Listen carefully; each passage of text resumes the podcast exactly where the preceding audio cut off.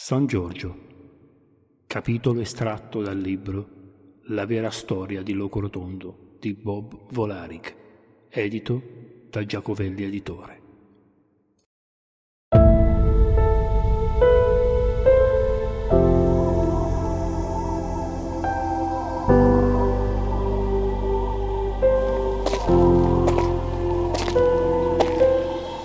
Passeggiavo per le vie di Locorotondo immerso nei miei pensieri. Il tempo veniva scandito ad ogni mio passo attraverso un fastidioso scrocchio delle scarpe acquistate da poco, e l'unico modo per poter eliminare quel fastidioso rumore era camminare il più possibile. Un leggero venticello mi sfiorò il viso, trasportando con sé l'eco di una cantilena strana, ma familiare. Mi guardai intorno e vidi la chiesa della Madonna della Greca illuminata. Incuriosito mi avvicinai e sentii che il suono proveniva da lì. Qualcuno stava recitando il rosario. La nenia trasportata dal vento non era altro che il lamento delle preghiere delle poche beatelle rimaste in chiesa. Decisi di entrare ma, dopo due passi tutti i presenti si girarono contemporaneamente a guardarmi. Maledette scarpe. Lo scrocchio mi costrinse a rimanere immobile.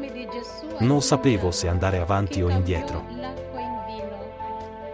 A quel punto, facendo finta di niente, cominciai a camminare sui talloni e, pian piano, spostandomi sulla navata sinistra, raggiunsi la statua di San Giorgio dove potei nascondermi da sguardi indiscreti. Non so perché decisi di entrare, ma qualcosa mi tratteneva lì a guardare la statua del Santo Cavaliere. Avrò visto quella statua migliaia di volte, ma quella sera mi sembrava diversa dal solito. Più la guardavo, e più notavo particolari che, prima di allora, mi erano sfuggiti. Di colpo si fece buio. Ero rimasto solo in chiesa, ed il sacrestano, non accorgendosi di me, aveva spento le luci e si accingeva a chiudere il portone. Di corsa, tra il rumore dei miei passi e lo scrocchio delle scarpe, raggiunsi l'uscita e, senza dare nessuna spiegazione, scappai via.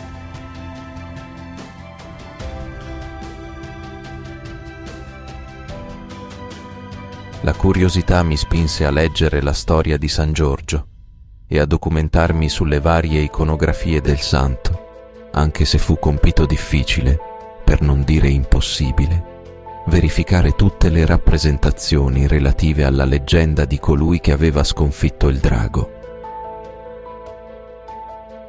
Il nostro San Giorgio si presenta invece in un modo diverso. Il suo sguardo, calmo e tranquillo, è rivolto in avanti. La lancia, che colpisce la bocca del drago, si vede appena e non è in primo piano. Il cavallo sembra estraniarsi dalla lotta e sembra quasi volerlo saltare.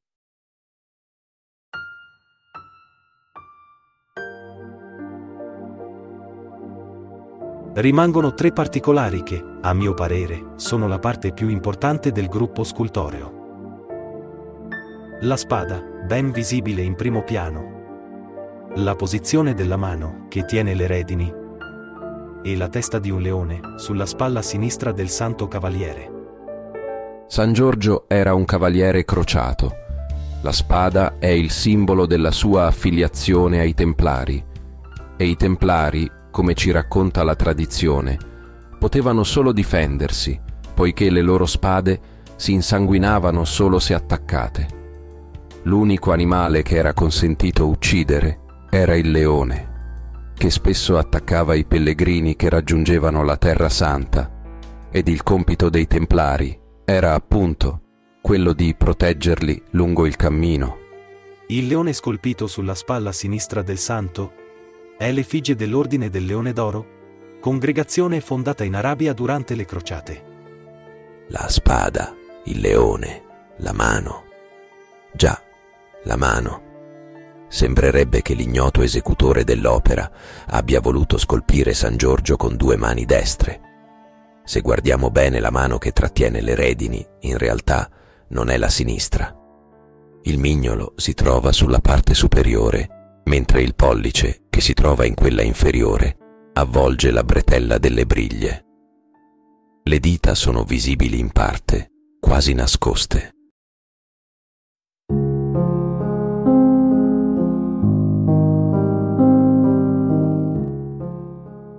Perché il santo nasconde la mano? Il nascondere la mano destra è un chiaro segno dell'antica massoneria.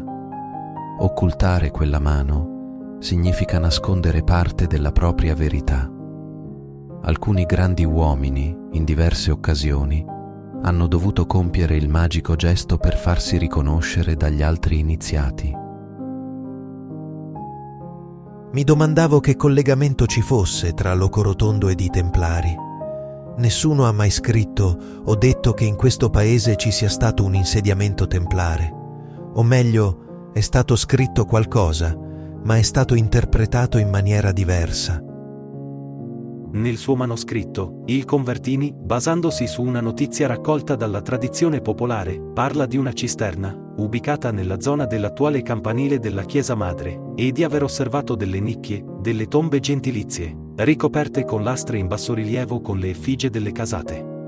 Sicuramente si sarà trattato di un tempio dedicato al Santo Cavaliere prima della costruzione della chiesa ed in seguito sono stati sepolti personalità importanti del posto, tanto importanti da essere seppelliti in quel luogo e da farsi addirittura scolpire sulla loro tomba, non tanto lo stemma delle loro casate, ma la propria effigie. Consuetudine questa per la sepoltura di un cavaliere templare. E se Locorotondo fosse stato fondato e costruito proprio dai Templari? E perché questi scelsero proprio questo luogo? Queste domande purtroppo non avevano risposta. Quel che si sa per certo è ciò che è avvenuto dopo il 1195.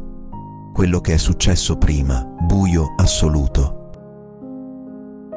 È il lato buio delle cose che mi incuriosisce e mi affascina. Sono tornato indietro nel tempo per poter capire cosa può essere successo nelle nostre zone prima di quella data. Chiaramente non posseggo la macchina del tempo, ma attraverso la lettura di alcuni libri pensavo di trovare la chiave di volta. Niente, assolutamente niente che mi potesse aiutare. Deluso e amareggiato, ho lasciato perdere la ricerca, facendomi convinto che la mia era solo pura fantasia e nient'altro.